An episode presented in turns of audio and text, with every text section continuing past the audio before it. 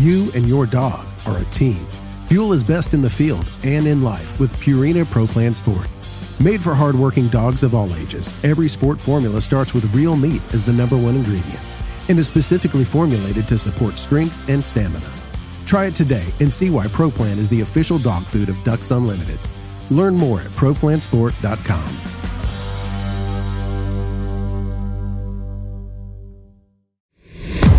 mic check, please? Hey everybody, welcome back to the Ducks Limit Podcast. I'm your host, Chris Jennings. I'm your host, Dr. Mike Brasher. My name is John Gordon. I'll be your host. And I'm your host, Katie Burke.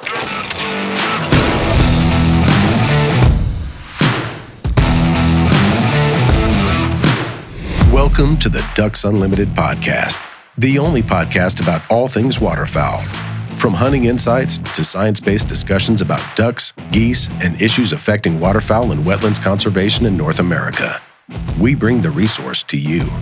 The DU Podcast.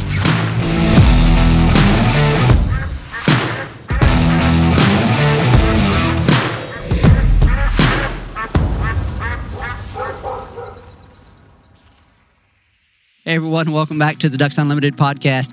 This is part two of a discussion that we're having with Ducks Unlimited staff uh, and Louisiana Department of Wildlife and Fisheries staff. And on the previous uh, part one of this, we spoke with a staff of Ducks Unlimited Canada, where we're talking about the importance of the of our partnership with our state agencies and how we can't accomplish our conservation objectives without working hand in hand with our states, and then the states, by the same token, need Ducks Unlimited to deliver on their mission efficiently and effectively. Joining us here on this episode, a couple of repeat guests, but we have one new one, so let's just kind of go around the table here first. Mike Carloss, uh, Ducks Unlimited, Director of Conservation Programs here in Lafayette, Louisiana. So, uh, the, our new guest for this episode. Hey, Mike. My name is Cassidy Lejeune. I also work for Ducks Unlimited out of Lafayette, Louisiana. I am the manager of conservation programs for South Louisiana. Thank you, Cassidy. And then from LDWF. Thank you, Mike. My name is Jason Olszak, Waterfowl Program Manager for the Department of Wildlife and Fisheries, also based in Lafayette, Louisiana. I will take a moment here just to tell our listeners that if you hear any kind of background noise on this particular episode, that's because we have some uh, rowdy Louisiana Ducks Unlimited state convention goers outside the room. We're here remote, taking advantage of the opportunity uh, to, to meet with, with people from uh, from different areas and to record this particular episode here. So forgive any of the background. It's going to get a little bit more rowdy later tonight when we do the roadkill cook off. But for now, we're kind of buckled up in a room. Mike, I want to start with you kind of the same way we did part one, where we, we, the, the big question, the importance of partnerships, but we're going to, we're going to tweak that a little bit uh, because on this episode, we're going to come back down to Louisiana, to the state level, talk about some of the projects that we do uh, in, in concert with LDWF, talk about how we use different programs to raise funds, to do work in partnership with LDWF. So, from Ducks Unlimited's perspective, when we look at the Louisiana landscape, what are our priorities? What are the most important areas? Why are those areas important? Where are we doing work in this state and why? Yeah, uh, well, thanks, Mike, again for having me. I think this is an important message to get out to the to the folks, to the DU volunteers and others, right? The membership of of the importance of the work we do here in Louisiana with our partners. I mean, that, that's critical, and that, that's what makes it all work. Much like we talked about in the first episode. But here, um, our focus again for the priorities at a, at a high level for DU, Mississippi, Alluvial Valley, and the Gulf Coast are critical habitats, right? Uh, and both of them fall within Louisiana. So that's that's an important piece of the puzzle for DU and their priorities.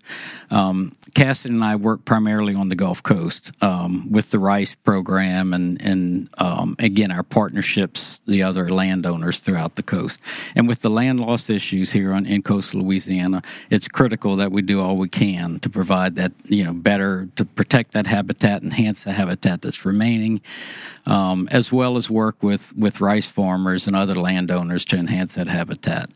Um, and doing that, of course, is partnerships. And again, um, Wildlife and Fisheries is a big landowner just in coastal Louisiana. It's over half a million acres. Um, and again, the public can utilize that. So a lot of these projects that we do, working hand in hand with Wildlife and Fisheries and their staff, enhances that wintering water, waterfowl habitat, therefore enhancing a lot of times access uh, for hunting and for fishing. But the primary part is the habitat for wintering waterfowl. Jason, I want your take on that question as well. From Louisiana Department of Wildlife and Fisheries perspective, perspective, what are your priorities when it comes to habitat management, conservation, protection, acquisition uh, for the sake of waterfowl and waterfowl hunters? Well, I would give a very similar answer to, to the one Mike just gave. Um, you know, we're partners in NAWAMP, partners in the in the joint ventures here in Louisiana. So, Mississippi, Lower Mississippi Valley uh, and the Gulf Coast, absolute priorities for us. That's where the bulk of our birds are when they when they migrate here. Um, that being said, we we we do have work up the Red River Valley up into northwest Louisiana. There are some lowlands, uh, wetlands there that uh, um, that that we are involved uh, in managing, uh, both public and private as well. And it's not just wintering waterfowl, wintering and migrating waterfowl that you're interested in as a state agency, and your hunters and others are interested in. So talk about that uh, as well. I know, I know very well about the importance of Louisiana for certain species of ducks that breed here. So, talk about that. Yeah, absolutely. The uh, so within the Gulf Coast region, uh, the mottled duck is uh, you know a, a non-migratory uh, species that that we share with Texas, Alabama, uh, and Mississippi. Uh, in addition, the the bottomland forests of the Mississippi River Valley, the Atchafalaya, the Red River, um, very important to wood ducks. Um, in addition to those, we've also got black belly whistling ducks, fulvous whistling ducks, um, and even um, hooded mergansers, uh, cavity nesters down here in Louisiana. So there's a lot of important work that needs to be done to support waterfowl throughout the annual cycle, throughout the year down here in Louisiana. It takes a number of different things to do that and different ways to do that. Cassidy, I want you to talk about, give us an idea of the the type of projects. Let, we can start with the coastal marsh. I, I think that's you're you're intimately familiar with that. I actually don't know how much work you do up in the MAV. You can kind of talk about that. Do your responsibilities stretch up into the MAV? Uh, I know you're intimately familiar with the, the type of projects that occur in, in, in the coast. So just give our listeners an idea of when we say we're delivering habitat in Louisiana, what are we talking about in uh, range of project types? Yeah, I'll first say that that uh, I work out of Lafayette, Louisiana, in our Lafayette field office, and we're, we're uh, mainly responsible for the Gulf Coast. Uh, we we do some work kind of in central Louisiana through our Louisiana Waterfowl Project. That's probably kind of the dividing line, but a vast majority of our conservation efforts are on the coast or near the coast. And so, who who's responsible then for what the, the conservation work that we do in the north half of the state? Remind me of that. So, so DU does work in the northern part of the state, no doubt. There's a lot of a lot of effort that goes into conservation, both on private and public lands up north. But that's handled out of our Monroe, Louisiana office and our our Jackson regional office. Okay. All right. Sorry for interrupting you there. I just want to make sure we kind of filled that gap because I was trying to, I was scratching my head. And I, as you were getting to it, I said, oh, yeah, it's Monroe, our Monroe office up there. But for people that didn't know, we have an office up there. So here in, in, Louis, in coastal Louisiana, since you're most familiar with that, talk about the type of projects that we deliver when we say habitat conservation. Okay. Uh, well, we do we do a little bit of everything. Uh, great thing is we have uh, a diverse group of uh, employees with, with, with good background expertise. We've got engineers, surveyors, we've we've got uh, biologists, uh, and and so we're capable of doing a lot of things. We're capable capable of doing projects from start to finish. but out on the coast, we we do a lot of kind of habitat creation type projects like terracing projects, or we've done a couple of marsh creation projects. we do a lot of water water level control or salinity control through water control structures. That's one of our kind of bread and butter type uh, project features that we do kind of out on the coast. Uh, we, have done uh, some shoreline protection projects as well, and uh, we do uh, crevasses pretty regularly, kind of on Atchafalaya and, and, and, Mississippi River uh, you're gonna, deltas. You're gonna have to explain that. I can guarantee you, crevasse. Okay. And, I, I know you can do it because I've heard you do it before. Yeah, yeah. so crevasses are, are, are basically a, a, a cut in a channel, a cut through the bank of a channel to move fresh water and sediment out into areas that need it. in in these in these delta areas, sometimes uh, there's open water bodies that, that kind of get disconnected from the river, and, and it's a way to reconnect those open water areas to the river. And, and whenever you do that, freshwater and sediment uh, helps to kind of nourish and, and build up those open water areas and create good emergent marsh habitat. So I cut you off. What other pro- type? Uh, what other type of projects were you going to describe there? The, the last thing I'll mention is we have done a few acquisition projects in in uh, South Louisiana. Not too common, but we have done that, and uh, and then we also do some uh, kind of financial assistance, technical assistance work. Mike mentioned it earlier through the Rice Stewardship Program, uh, and, and mainly in Southwest Louisiana, uh, helping helping uh, rice producers out and, and keeping keeping rice on the landscape. As I'm listening to you answer that question, I it, it occurs to me that we could spend a half hour on each of those project types talking about specifically why we are doing those particular activities, why they are beneficial from a terracing standpoint, from a beneficial use of dredge material. You referred to it as marsh creation, to uh, breakwaters, rock breakwaters, saltwater intrusion control measures. There's a whole story behind each of those in terms of the challenges that we're trying to mitigate through the delivery of those uh, of those particular um, activities. And we'll get into a couple of those as I ask you here later on to talk about some some individual projects that we're particularly excited about right now. But rooted in that, I guess if I had to I had to categorize it in two high level labels, you might say. One would be kind of protecting what we have. That's through uh, trying to reduce the rate of coastal erosion, coastal marsh erosion. There are a number of projects that you talked about there where we're trying to hang on to what we have, but then there's others where we're trying to enhance the productivity of those that we're that we already have under management. It's not as though we can acquire or put a conservation easement on a piece of property and then just walk away and think it's going to forevermore be productive in the landscape that we have today because the landscape is so fundamentally altered by by a whole host of things. Jason, talk about that from the standpoint of how do you as a, as an agency sort of balance the priorities between trying to acquire new land yet maintaining the productivity of those already in your portfolio because you have operations and maintenance. And then and, and sometimes the maintenance can be substantial where you have to refurbish levees replace water control structures. Talk about the challenges of that within this massive land base that y'all have. Yeah absolutely. Um, the habitats in in the southern United States in general are um, you know they're undergoing succession. So management um, within the within the confines of, of an impoundment or, or a wetland uh, is really important. Otherwise, they, they, they lose productivity. They lose that uh, those those uh, food resources, those duck energy days um, that we're trying to manage for uh, for for uh, wintering and um, and and all season waterfowl.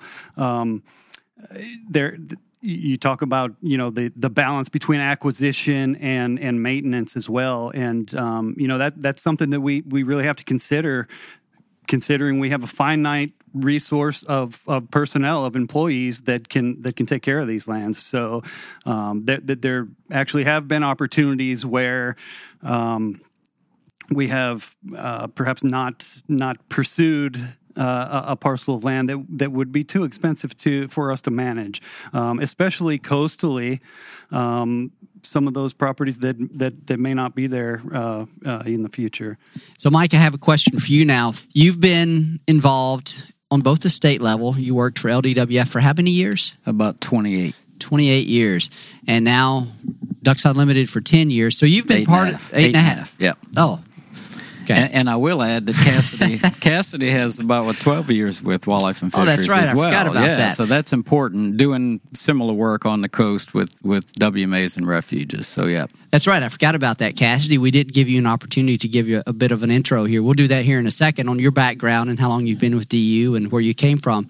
One of the questions that I get every now and then is like, well, how do we select a project? We're talking about our partnership with uh, between LDWF, between DU and LDWF, how do what does it what's that process look like where the conversations begin between our organizations on identifying a particular project and then moving that to completion? Talk about that a little bit mike Yeah, that, that's a good question, and, and how we decide in working with partners, especially wildlife and fisheries, to select a project, and it can be a number of ways, and even more, and, and others can add. Um, but I guess the most uh, common way is one of the area managers will call us and say, "Hey, I've got a project," or we're looking to go after, say, a NAWCA proposal, and we will call them. What do you, you have any projects you'd like to for us to, to pursue as a proposal, that kind of thing, and then, um, or we'll kind of strategize maybe as staff and say, hey, are there anything you know based on other work that we've done in the past or things that we haven't done that we could we could. Uh, kind of add to or whatever. Um, and then and then again, it would be going back to wildlife and fisheries staff and talking to them and hey, you, are you interested in doing this? This is the kind of funding we have. What do you think about this idea, or do you have other ideas? That's a typical way in working with wildlife and fisheries. Cassidy, Jason, anything to add? Well, that just speaks to the the the importance of the partnership and matching funds too, especially those coastal regions. It it is. Uh, orders of magnitude more expensive just to mobilize, um, whether it be um, a, uh, a, refurbishment, a, a, enhancement of some habitat there on the coast.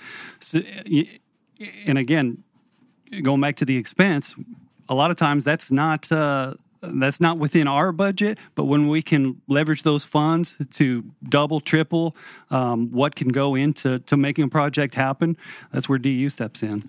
The other thing that I'll say from my perspective, what's really important in how that occurs or in what enables that efficient identification of a project that we can work on is the relationships, the personal relationships that we as staff of Ducks Unlimited and our agency partners or federal uh, agencies as well, the people that are managing all that land, we know one another, we work with one another on a on a very regular basis. We develop these personal friendships.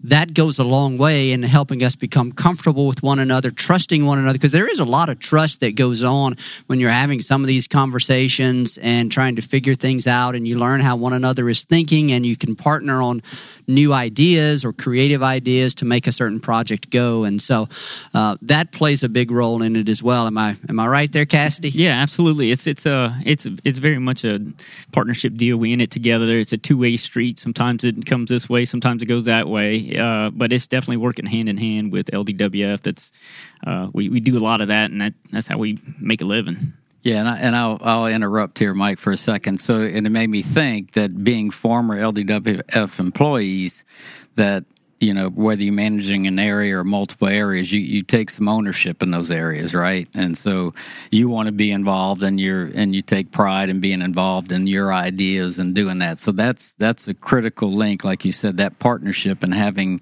been there on both sides for both of us uh, and then working with folks like jason where we can come together um, with jason and, and the and the area managers and talk about it. But um, and but and, and sometimes maybe not agreeing with what they have have in mind, but respecting the fact that hey we we've been there and and uh, so we bounce a lot of ideas off that way kind of thing. And this is a great place for me to reference the role that joint ventures play in facilitating some of these discussions and the partnerships. I worked for 13 years with the gulf coast joint venture down here in lafayette and there are joint ventures all across the U.S. and Canada, these regional partnerships. We've talked about them on previous episodes, but they provide a very effective forum and a very structured forum in some of them by which partners from federal, state, nonprofit, uh, and, and private entities come together to discuss these types of things. I know here on the Gulf Coast, it's split into regional initiative areas, and, and the Gulf Coast Joint Venture. Uh, has someone that chairs these initiative team meetings. They come together once or twice a, a, year. Cassidy, you're the chair of the Chenier Plain Initiative Team meeting or initiative team, and so you pull together a meeting at which these partners come together from the different agencies that all share an interest in waterfowl habitat conservation and bird habitat conservation. You present some of these draft ideas for for projects, and you all discuss them as a group, and you uh, assess how they're going to contribute to the goals of the Gulf Coast Joint Venture, which ultimately links to the North American Waterfowl Management Plan, which we have all referenced in previous our previous little exchange here. So there, and, and it's not just within the Gulf Coast Joint Venture that those types of forums exist. The Lower Mississippi Valley Joint Venture has some conservation delivery networks that are very valuable to, to them in facilitating this exchange of ideas and developing these relationships so we can identify these projects that, that contribute to our overall shared goals. So uh, we kind of stumbled upon that little message there, that important message. And so I'm glad we did.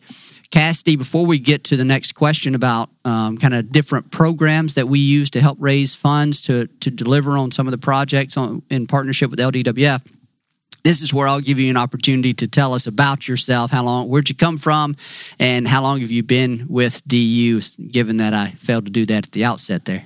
Yeah, Mike, no problem. Uh, yeah, so out of school, I went to work for LDWF. Worked as kind of a field biologist for a number of years, and and uh, made made my way up uh, to kind of a program manager level over the coastal WMAs and refuges. I, worked for the state for 12 years, and then ended up uh, taking a job with DU. Started as a regional biologist, and now I'm the the manager of our Lafayette field office.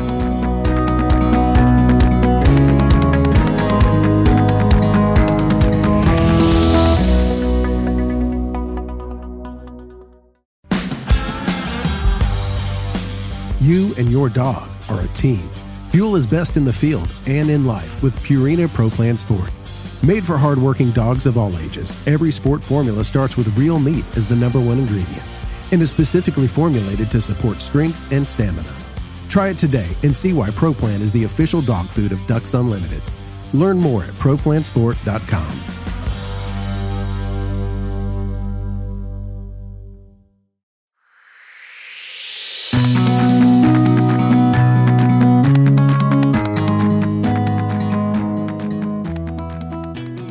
My next question to you is talking about the specific programs. We heard on a previous on the previous episode about the Fall Flights program and how it is a very important mechanism for getting money to Canada to uh, a, that, that is used as leverage for funding from NAWCA, North American Wetlands Conservation Act.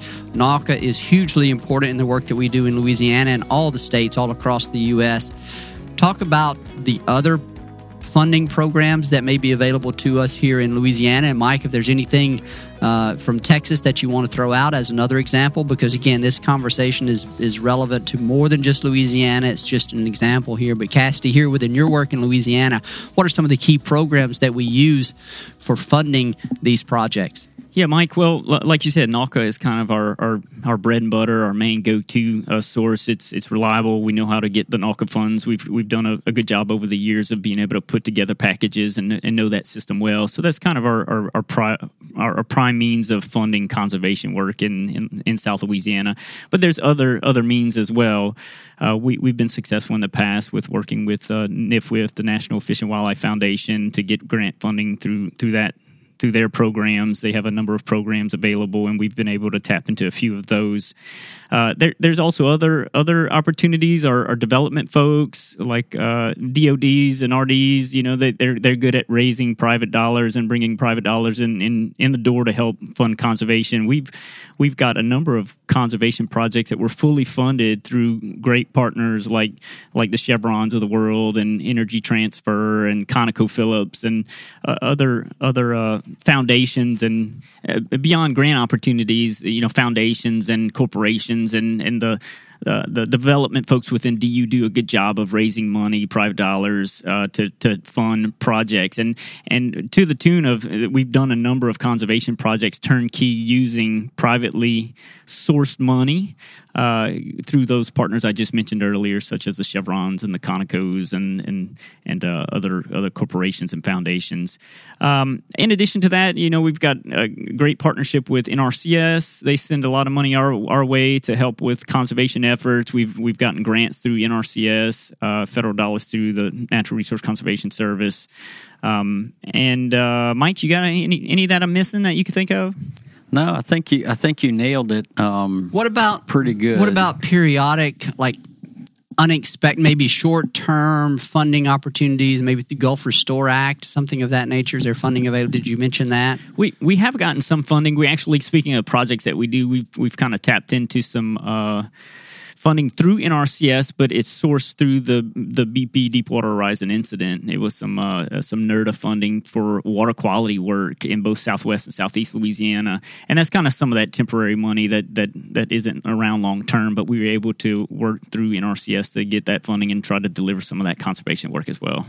And then in Texas, anything? Yeah, Texas is pretty similar. Um, other than I guess the one big difference, or a couple of big differences, but the primary one is that the oil spill funds um, here in Louisiana we have CPRA and they have a master plan, and uh, so much of that money, if it's not into NFWF where we can compete for it, that pretty much falls under CPRA's purview, right? But in Texas. Um, they don't have that. And their general lands office is, is kind of the CPRA of Texas, but we can compete for those funds. And we're a big player in the restoration community in Texas, so we, we're able to um, compete very well. Another avenue that we get more funding from in Texas versus Louisiana is the U.S. Fish and Wildlife Service on their refuges. And that's primarily because they're different regions um, and the funding availability. A lot of it's hurricane funds, and for some reason, we've done some work here on federal refuges here in South Louisiana. Um, but in Texas, we've done a lot more.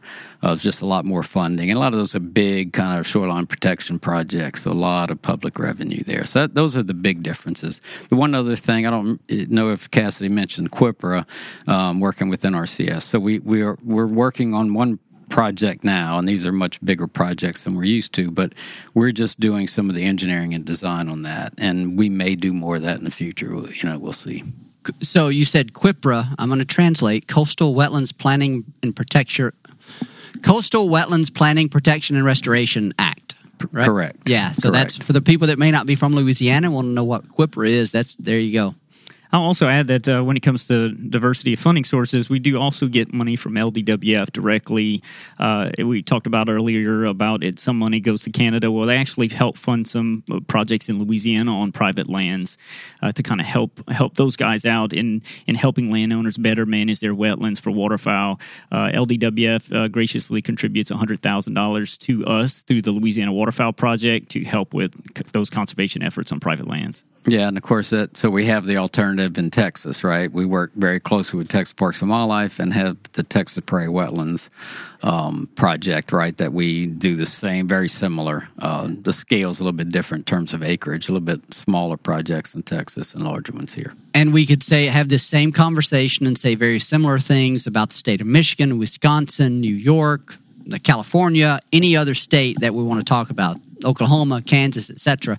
There are a lot of different funding opportunities out there at the state level, some at the federal level that are going to apply across all those states. But then there's the there's individual, unique uh, funding opportunities at at the state level, and they're all very critical. Jason, anything to add regarding those funding sources and maybe what from LDWF or anything that we may have missed out on in that conversation? Well, I guess I'll take a step back. Um, and you talked about prioritizing projects, and, and I, I, think maybe one thing we, we kind of skipped over there was, um, and but we alluded to later was was the joint ventures and the priorities that they set. So when an idea within LDWF comes in about a, a potential project, um, you know that, that that's one of the first things we'll reference is how high does this rank or how how how highly of a prior, how high of a priority is this within each joint venture within Louisiana?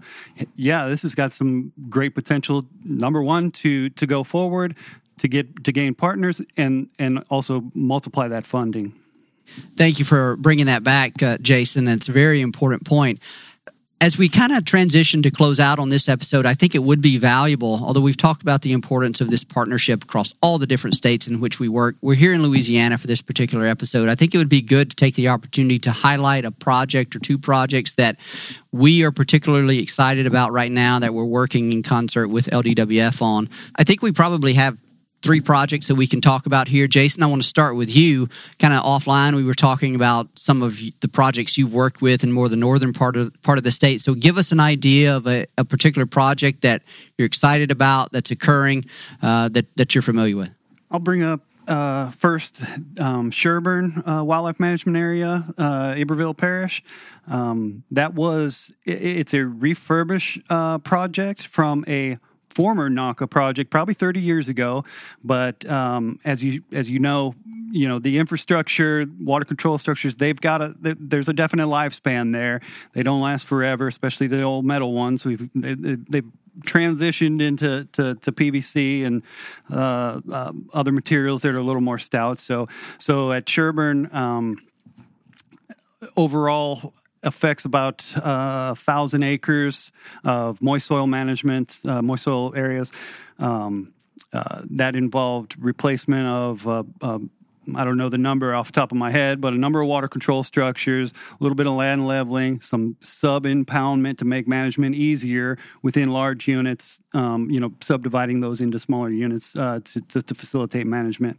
And then also um, one of the uh, one of our newest acquisitions, um, the the the Kennedy Tract or Bosco Road Tract, some some up uh, near Monroe might uh, refer to it on Russell Sage management area, and that involved some some land leveling, uh, in uh, also the installation of, of um, some plumbing to, to better manage water, uh, in addition to water control structures.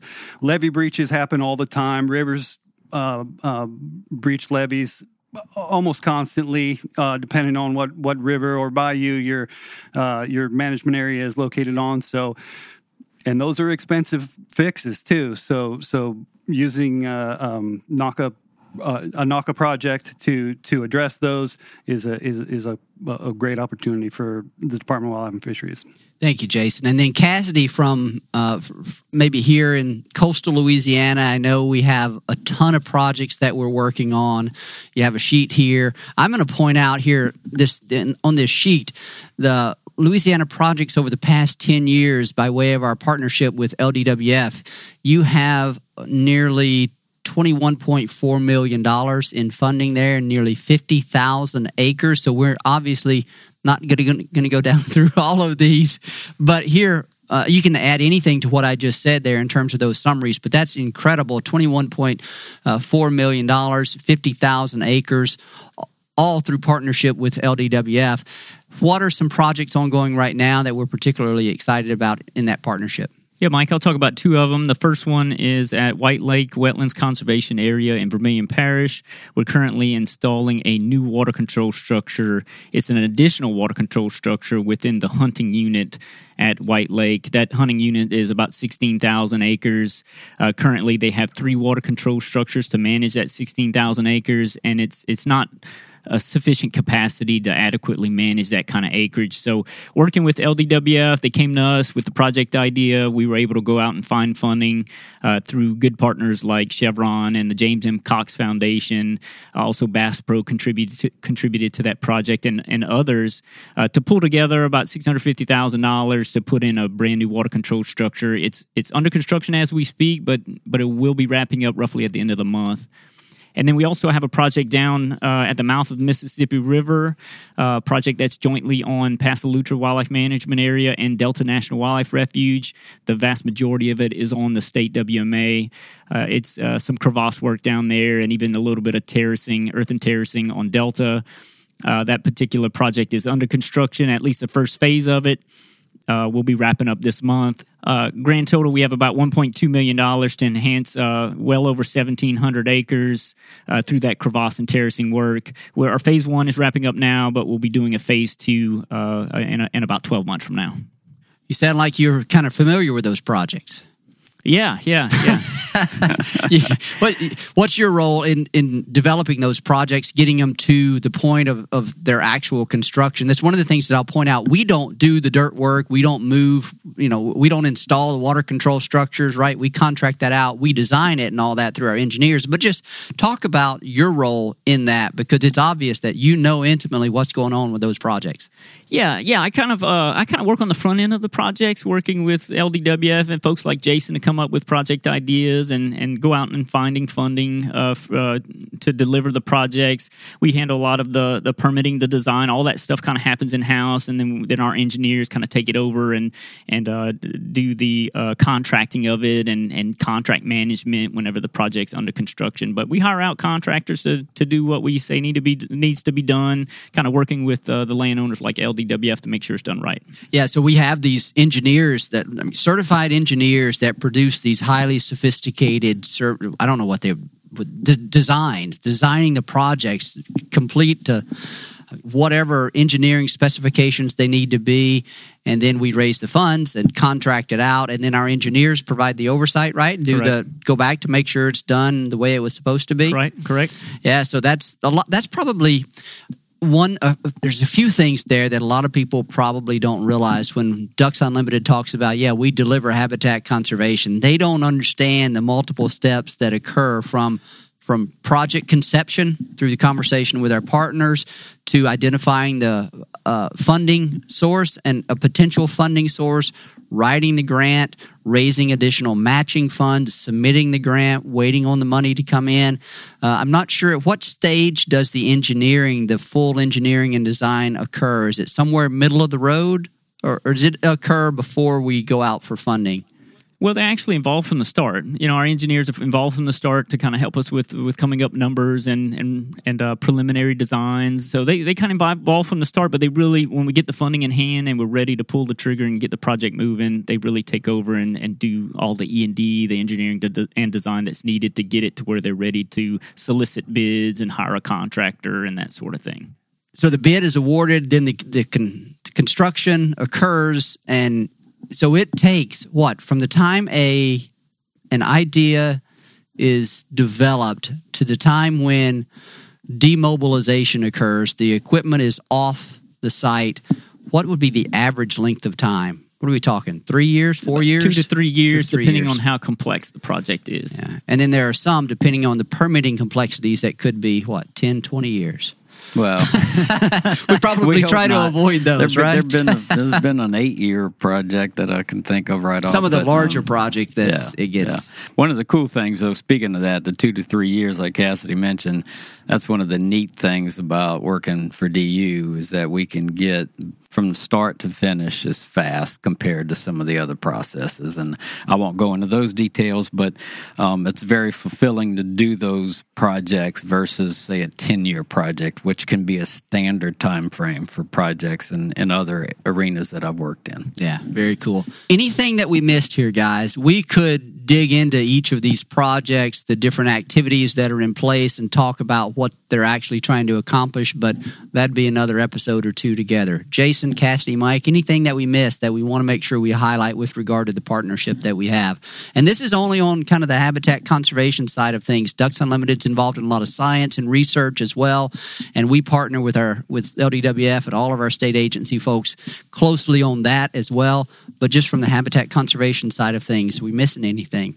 just listening to these guys talk here and it, it kind of a, an idea came across my mind and i don't i don't have a a, a figure uh, at hand right now but um, you know you think about all of the ldwf's public lands even the the private lands that we're involved with nrcs the wrp program or wre now and uh, kind of just dawned on me that these guys have had their hands on most of those projects. And uh, you know, speaking for the waterfowl program, that's uh, a, a really important partnership uh, going forward, past, present, and future. Yeah, I thank thank you for that, Jason. The the feeling is is mutual. I'll go back to something we heard at the luncheon today.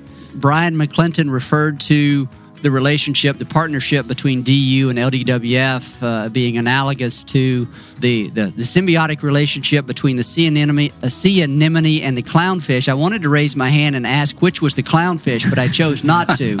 but but the point is that the the relationship that we have is mutually beneficial. It's the same way with all the state agencies that we work. So, Jason, I appreciate you concluding on that. Thanks to each of you for being part of the conversation here, and thanks for all that you do to help Ducks Unlimited achieve its mission. So, thank you guys. Thanks for having you, us. Thank you, Mike. A special thanks to our guest on today's episode, Mike Carloss, Cassidy Lejeune, and Jason Olszak. We greatly appreciate their time and everything they do, that they do for wetlands conservation and waterfowl. As always, we thank our producer, Chris Isaac, for the terrific job he does with these episodes, getting them out to you. And to you, the listener, we thank you for your time. We thank you for your support, passion, and commitment to wetlands and waterfowl conservation. Thank you for listening to this episode of the DU Podcast. Be sure to rate, review, and subscribe to the show, and visit www.ducks.org/du podcast for resources based on today's topics, as well as access to more episodes. Opinions expressed by guests do not necessarily reflect those of Ducks Unlimited. Until next time, stay tuned to the Ducks. Stay tuned to the Ducks.